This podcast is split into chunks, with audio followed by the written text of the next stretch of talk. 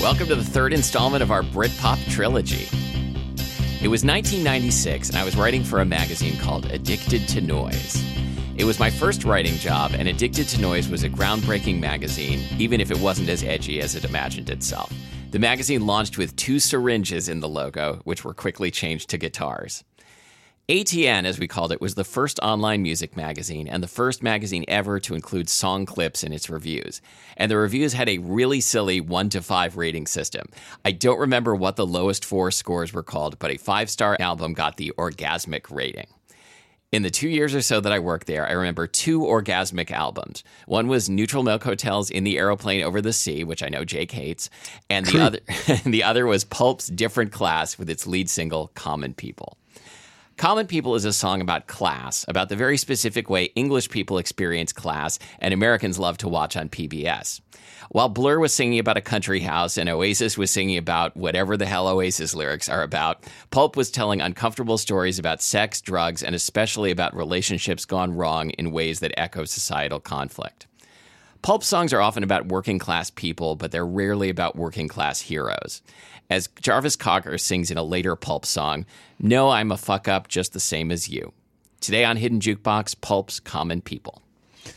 I remember when you were working for Addicted to Noise. Really? Oh yeah, I was I was probably 14, 15. Yeah, that sounds right. Uh and uh yeah, somewhere around there and it and I started in 95. Yeah. So, and, and I I thought it was the coolest thing in the world that my brother was writing for a magazine about music like as though if it's a magazine and if it's about music, it has to be a big deal.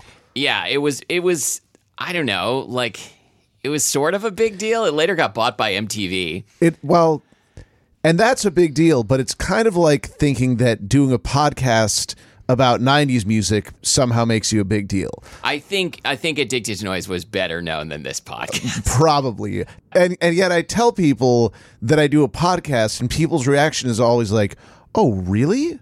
Like, wow. I don't even know how you start with something like that. right. Uh, yeah. Let's see. When I was when I was uh, working there, I I interviewed. Let's see who I can remember off the top of my head.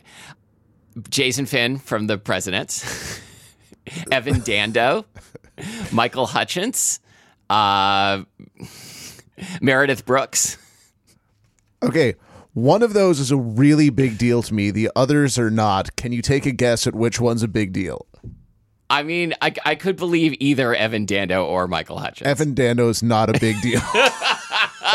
oh, if if he heard you say that, like he would like come out after you personally. well, we just established that nobody listens to this podcast, so I'm not too worried about it. But wow, Michael Hutchence, that's a big deal. It was he. Um, uh, he was lounging by a pool when I interviewed him. This was over the phone, and someone brought him an ice cold lemonade I- during I'm- the interview. I'm glad you clarify that it's over the phone and not that you were lounging by a pool with Michael Hutchence going. Wouldn't that have been awesome? as long as we're here, why don't we chat a little bit? Let's see. I interviewed Archers of Loaf. yeah, yep, not not a big deal. all right. Uh, man, that was good times. Uh, all right. How familiar are you, were you with this song uh, before this episode? Well, uh, I have to admit, uh, we've been doing this for I think about two years now, Mm-hmm. and this is the first song or album that we have covered where I have no familiarity with the song or the band. Where, Oh. where I really had to put in work the last few weeks to get to know Pulp, to get to know this song, and to honestly see if it grew on me, which it really did. Interesting. Okay, because uh, Pulp is one of my all-time favorite bands. I don't like it means nothing to me whether you like them or not. I'm just curious to hear your response. Well, I didn't when I first heard it because last month you suggested that we do this uh, Britpop trilogy and that we include Pulp in it. And I, I said, yeah, let's do it. And afterwards, I was like, I, I've never listened to Pulp. Like, if I heard it on the radio, I wouldn't know what it is. Sure. And so the first thing that I put on is Common People. And at first, I'm, I, I didn't really get it. I'm, I'm like not listening to lyrics, just going. It seems like a pretty simple song with kind of cheesy keys. I I'm not feeling it. Yeah. And and then then I started listening to the entire album all the way through. It's a very good album. and I started reading about the album and how, despite the fact that Blur and Oasis got all this fanfare, that people who really followed Britpop and were really into it say that Pulp were the the leaders of the whole thing mm-hmm. and and really the by far the best songwriters of it. And so you listen to the the entire album and it's just so good. And then I went back and listened to this song and started listening to the lyrics and the whole thing is fantastic. Yeah, this like this isn't like one of my like top favorite Pulp songs, but it's definitely their best known song. So I figured we should do that this one for the show. Well, you you mentioned that your favorite album is actually the one that they put out in the 2000s. Yeah, 2001, which I don't I think is barely anyone's favorite Pulp album, but I love it. It's called We Love Life. Yeah, I, I tried giving it a listen. It's a little bit different from It's this. a little different, yeah. Um, I also tried listening to the album that was before this one, which is His and Hers, right? Yeah, that was their first hit album. not not as big as as Different Class, but And and I liked it, but not nearly as much as Different Class. Yeah, I read an interview like this is something that sounds definitely too good to be true, but that uh, uh, Jarvis Cocker, the frontman of Pulp, uh, claims that he wrote all of the songs for Different Class in two weeks. I read that he's the son of Joe Cocker. It, not true. Wh- which of these is not true? I mean, both of them are both, not of, true. both of them are not true. uh, uh, so so I I rarely, and I've mentioned this before, I rarely pay attention to lyrics. Yeah. Um, when I do, I'm usually more disappointed than I am excited. Yeah, of I, course. either I it's too artsy and I don't get where they're going, or it's You Oasis. mean, yeah. and this is so good at at telling this story in a way that's not overblown like like say where Dylan was trying to make a commentary uh yeah, this is much better than Dylan. Yeah I, I- I think I just pissed off a lot of people. Uh you know uh it it's or or Springsteen like people Sure. love Springsteen like like these people who tell these working class stories. This is really like a story about this girl who comes from a really rich family who meets a guy and is like I just want to be normal like the rest of you people. And and it's hilarious like the way that he comes up with what she thinks is normal Yeah. and and what he thinks is is absurdist rich people stuff and and then the fact that the whole thing is kind of set over a dance pop track Yeah.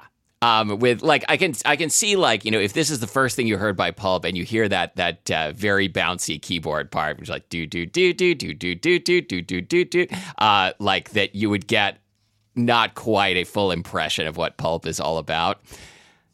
and and yet uh the the keyboardist uh, Candida Doyle Yeah. her stuff is so prevalent in the, in their songs like like Yeah. No, I think like, you know, you could like I think everyone in, in Pulp is a very good player, but like the things that make a Pulp song sound like Pulp are Jarvis's voice and Candida's uh, uh, keyboard parts. So I want to talk about Jarvis's voice, and I also want to talk about where Pulp started and and like Yeah. everything that they went through. So first off, Jarvis's voice. You you talked about it a lot, so go ahead and say your piece. Yeah, so at first I was going to say that he has a really big vocal range, but that's not exactly correct. So so this song covers about 2 octaves of range, which is fairly big for a pop song, but like, you know, most people can sing like 2 octaves. It's not like Mariah Carey can sing nine. Right, exactly. Like you know, Axl Rose could sing. You know, like is the diff- distance from the lowest note on a Guns N' Roses album to the highest note is like six and a half octaves or something. Not anymore. Yeah, no, not anymore. But what strikes me about Jarvis Cocker's voice is that he has he is very powerful in his low range and very powerful in his high range and can like do different characters by emphasizing different parts of his vocal range which I think most people cannot do. Like I can I can sing as low as he does but it sounds like a guy with a high voice tried to sing low. Um, you know, whereas he, you know, can has a deep voice and a high voice and can like, you know, tune tune one in and tune one out depending on what the character needs. It, it it's what I what I always say as is intensity without volume. Mm-hmm. He he has this. It's so hard to do. It's he he has intensity with a low voice, intensity with with an upper range, but he never screams or anything. He just gets to one of the things I love about this song is it it builds as it goes through yep. it. It feels like it's going to be this kind of mellow track as it starts out, and when it builds to this kind of dance rave up, he gets to this higher end of his vocal range, and he isn't screaming, but it's like it it's like C+C Music Factory. Everybody dance now. It's exact. That's yeah. That was the that was the comparison that came to mind for me too. um, I just threw him off. Uh, yeah, so- no, that is that's funny that you mentioned that he doesn't scream because you're right. I, I can think of one Pulp song on their last album where he screams and it, and it really sticks out because he hardly ever does that.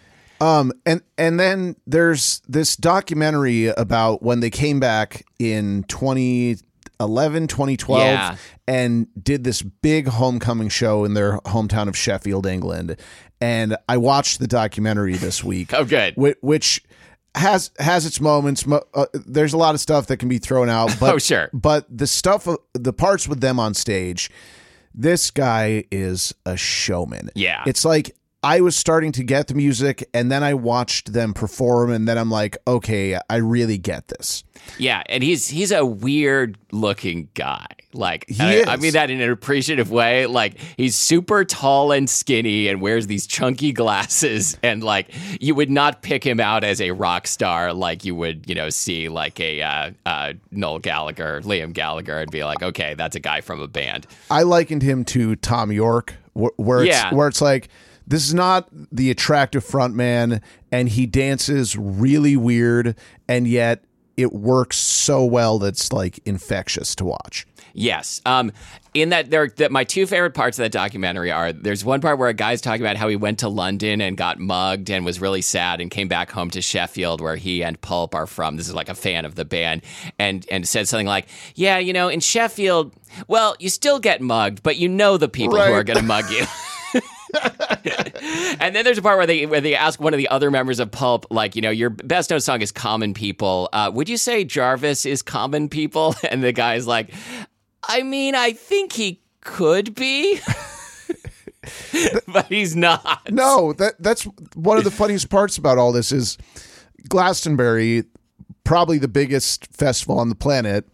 When the Stone Roses dropped out in Right. the mid '90s, Pulp was picked to headline the entire festival. These guys are are hardly uh, no name no name act. Right. Yet one of the one of the things that they mention is Jarvis, especially in Sheffield, is very recognizable. He could hardly walk down the street without Right. somebody stopping him. But the rest of the band, it they kind of are common people. Like Yeah. like they they became hugely famous, but you could not pick out any of them like you could pick out Slash if he walked down the street. that's that's an interesting point. Like, what determines whether like everyone in a band becomes like is it it becomes like recognizable? Is it because they have like special hairstyles? Okay, number one, I'm a bass player, so that instantly cuts me out of this Right. conversation Uh-huh. entirely. Like, like nobody ever knows who the bass player is. Well, I mean, what about Duff McKagan? Could you pick him out on the What street? What about um? Wait, is Pete Townshend a bass player? no, he's not. No, the Ox was the bass player. John Entwistle. All right. Sorry. I don't. I don't um, think I could pick him out on the I street. don't either. No. Okay. Um. You you you basically have like Les Claypool, and that's it. That's Yeah. that, that's pretty much it. Oh, maybe you know my friend Paul Paul McCartney. Oh yeah, okay, okay. The, the Walrus. Yeah, Yeah, okay. okay. I, I could pick out the Walrus on the street, but that's All about right, it. but like I feel like at the height of Guns N' Roses, like I would have recognized any member of Guns N' Roses, and I really think it, it has a lot to do with the hair. Even Izzy, Maybe not. There you go. Yeah. So so the rest of this band is common people. Jarvis Cocker, uh, not so much. Yeah. But like unlike most of the other bands that we've done, like, you know, pulp songs are stories. Um and like, you know, this is this is a story, it's like a little slice of life. And one of the things that I I like about you know, I like you, I, I don't pay a lot of attention to lyrics, but when I listen to Pulp, I usually do. Like, there's always a character at the heart of a pulp song who is not very likable. Yeah. like the the narrator of this song like thinks he's thinks he's better than than this rich girl. Um and really like they're both like they're both fuck ups in their own way. And usually, if you described lyrics like that to somebody without them ever hearing the band, they'd think, so they write like shoegazer or Like really, really moody. yeah, depressing music, like maybe like, or maybe like Tom Waits or someone like that. And, and their music is not that at all. Um, did you did you listen much to the song Disco 2000? I which is also, love it. That's that's one of my favorite. That's I love doing that song at karaoke. Like that's a song where the the premise of the song is like you know that I'm in love with this this pretty girl at, that I know from school, and you're like, okay, I know where this where this story goes. You know, it's like a Jack and Diane, and then it fast forwards to like you know, and I never made anything of myself, and I still think about you, even though you have no idea who I am, and uh, you know, maybe someday we'll meet up, and we still won't have a relationship. That is an obscure karaoke song. I, I'm going to one up you here. Okay. I, I saw my friend Kelly last night. Shout out to Kelly. And uh, she mentioned, we were talking about this old skeezy bar that we used to go to. And she mentioned that uh, her fiance, Raj, shout out to Raj, listener of the show, uh, Hey, Raj. that, that uh, they were there one night and I I think it was his birthday, and he was singing the karaoke song that's the only karaoke song he ever sings. And I said, Oh, what's that? And she said, Natalie Imbruglia's Torn. that's that's a good choice. I like that. I said, If you give me a list of 50 songs and uh, told me to pick Raj's karaoke song, I think that would have been number 49 or 50. I just don't like, I can't picture it. And yet, once she said it, I just pictured him singing it. I'm like, Yeah, that works. Yeah, but I don't you love it when somebody does a karaoke song and really nails it and it's not the song you would expect them to do cuz like, you know, people know what kind of, you know, I'm going to like get up there and sing Weezer or something and Right, like, you know, right. I'll, I'll do okay, but no one's going to be surprised. Right. Um I like one time I uh, I was I was at like bar karaoke and I saw a white guy sing Redbone. Um and like he did he did change the word. You, you mean um, you mean the uh, uh, Childish Gambino? song. Yes, Okay. and fucking destroyed it. Yeah. like it was so good. yeah. Uh, I I used to do uh, Man in the Mirror. Yeah. Mm-hmm. and, and often I did not nail it, but when I would nail it, it would bring the house down. Yeah, And, and it it's it's mostly the end where he's doing all the like like people are like, wow, he's really leaning into this. that's good. Uh, so, Pulp uh, started their careers in 1978. I couldn't believe it when I when I looked this up. I didn't know this.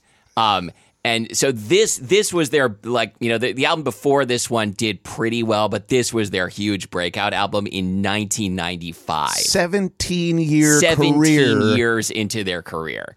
And like I think probably the first like X number of years was just like, you know, one or two of them kind of like screwing around and and pretending they were in a band. But still, you get credit for that. Sure. When when you look at the the chart on Wikipedia of band members, they've had like 10 or 15 band members, but the the core 5 or 6 that played on this album uh, are the same ones that got together for the reunion in 2012 and when people think about uh, oh my god, I almost said Blur. When people think about Pulp, they think about this lineup specifically. It's kind of Yeah. like it's kind of like Fleetwood Mac where Yeah. they were like five different bands before they became the McVies and Stevie Nicks and everybody. Um did you did you catch I forgot to write it down. Like what number album was this for them? Ooh, I think it's number four. Okay. Um, hold on a second. That's that's what gave me the idea that there was a lot of like fucking around and figuring it out time.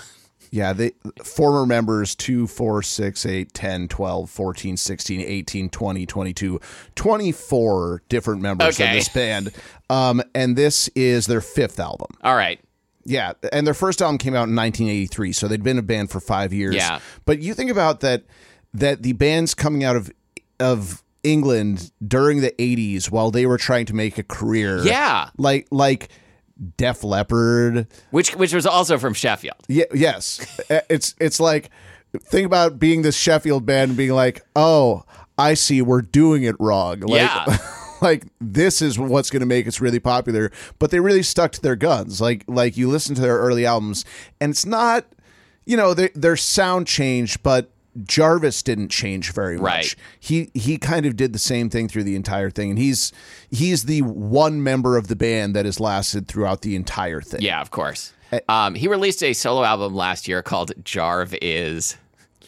That is terrible. so terrible. That is that that is I was gonna. Oh, I saw Def Leppard uh, in 1987 at the Memorial Portland Memorial Coliseum on the Hysteria tour. One of the best shows I've ever do, seen. do you remember who was opening for them? uh, L.A. Guns.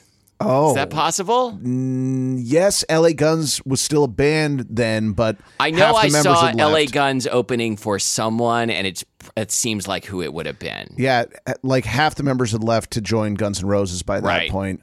Which, which, on a side note, somebody put up one of those ridiculous memes on Instagram this week of uh, find a band and change one letter in their name to make it something else. Okay, And, wait. Can I see if I can guess? Um, I mean, there's a thousand answers I this. I know L.A. L.A. Funds. No, I went with Nuns and Roses. Okay. I mean, L.A. Nuns is pretty good LA too. Nuns is also really good. Just a little bit more more obscure. So the band like like survived through hair metal, through the I mean, what else was going on besides hair metal in the 80s in England like in terms of genres uh, of music? uh, red red wine. Yeah, uh, UB40, Mm-hmm. who were basically a reggae band of a bunch of white guys. I, w- were they were they all white guys? I'd have to look that up. I know the sure. lead singer was like Yeah. was like a, a white redheaded. It was Yeah. it- it- oh, Rick Astley was popular Uh, in the eighties. um, simply red. yeah, totally. I think that's all white guys with red hair. Yeah. Oh, is Rick Astley English? Yeah, I guess I knew that. yeah. I guess you can tell by the name. All right. Um, he seems kind of American though, doesn't he? I I will say I discovered recently that he's one of uh, the only solo artists of the last thirty years to have a number one hit in England and the United States at the same time. Oh wow. there okay. are bands, but like like people forget that at, at, for a very small moment, Rick Astley was absolutely huge. Oh yeah, no, I remember. I lived I lived through the the first the first age of Astley. Yeah, th- this is definitely the the second age of Astley. It is, which will go on uh, until the heat death of the universe.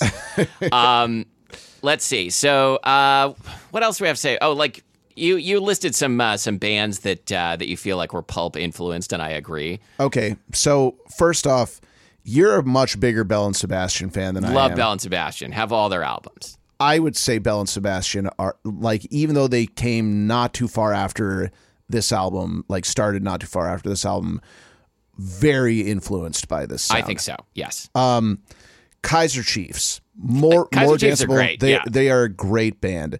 Uh Keane, they're very piano based, but very influenced by this sound. It's, Yeah. it's like uh, like kind of the backbeat type of thing of it.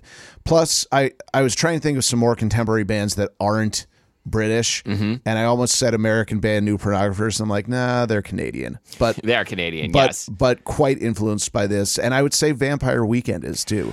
Yeah, you know what? You you asked like what other bands write these days like write songs like rock bands that that do songs about class. Vampire Weekend. Yeah, Yeah. co- completely.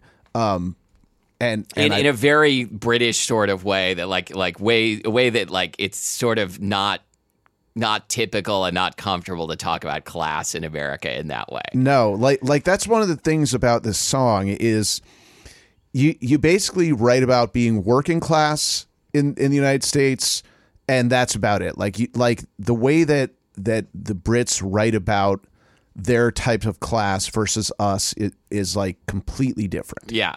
Um, the other thing that that I that kind of popped out, and maybe I'm completely wrong about this, is when I think about uh, types of British music, like genres, they always seem to happen at one point where it feels like nothing else is going on in British music at the time. And I know that this is not true. Yeah, I mean, I think it's just like what what you remember and like what gets exported coming together. Uh, cause, cause like I don't know, like I I uh, I think there there's always like a lot of like you know really like bubblegum pop going on anywhere, right? Right. Um, like the Spice Girls were definitely popular Yeah. at some point.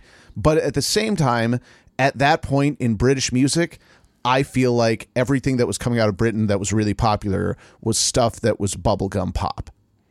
Um, oh, at the time, the Spice Girls. Yes. Um, okay. Um, yeah, I mean, certainly there. Yes, there are music trends, Jake. I. Thank you for that. I just um, but uh, but yeah, but it's also just like uh, someone someone I think like. Do you know Do you know the YouTube channel Twelve Tone? I do not. Um, it's a music theory channel where the guy like draws cartoons while talking about popular songs and and uh, you know doing music theory analysis of them. oh, it's, it, it sounds scintillating. It's it's pretty. It's more fun than I'm making it sound. There's no way to, to describe this and make it sound fun.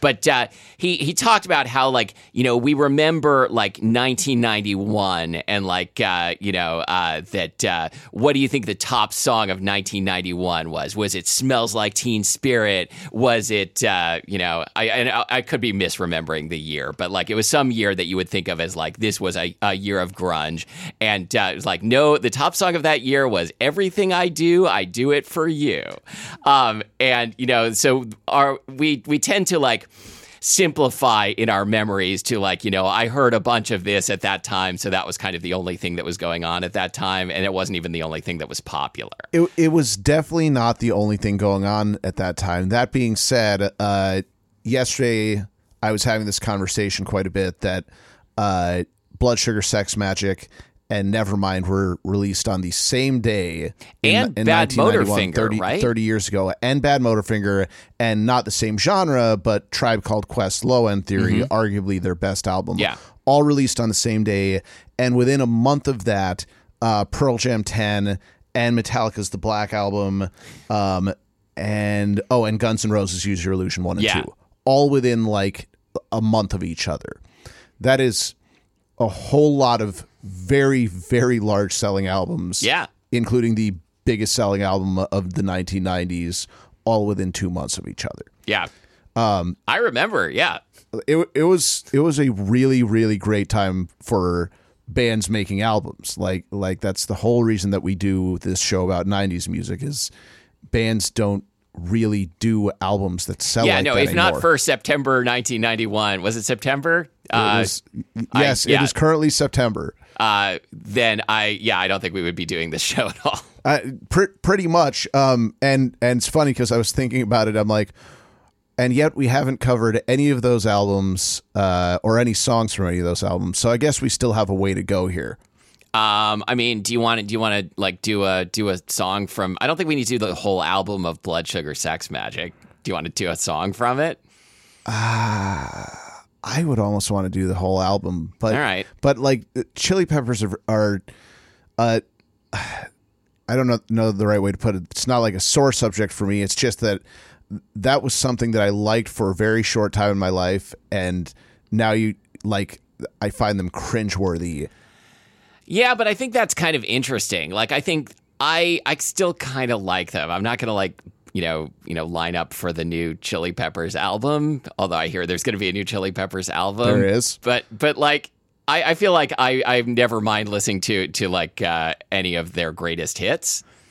Yeah, I, the, I mean, Did we have this conversation, or I feel like I had this conversation with someone recently? uh, I talk about this more more than I'd like to, like because pe- there are certain people who still love the Chili because Peppers. Anthony Kiedis is always jumping into your car and wanting to do carpool karaoke. Well, I will say this: uh, not carpool karaoke and not Anthony Kiedis, but the lead singer of Archers of Loaf definitely wants to get in my car and do carpool. Eric Bachmann wants to do carpool karaoke yes, yes, you. of Bachman Turner Yeah, Overdrive. exactly. No, uh, wrong, Eric Bachman. Damn it. Uh, no, the Chili Peppers just announced their, that they're doing a 2022 tour, and if you haven't seen it yet, go to the Chili Peppers YouTube page and watch the three minute video that they did announcing their 2022 tour.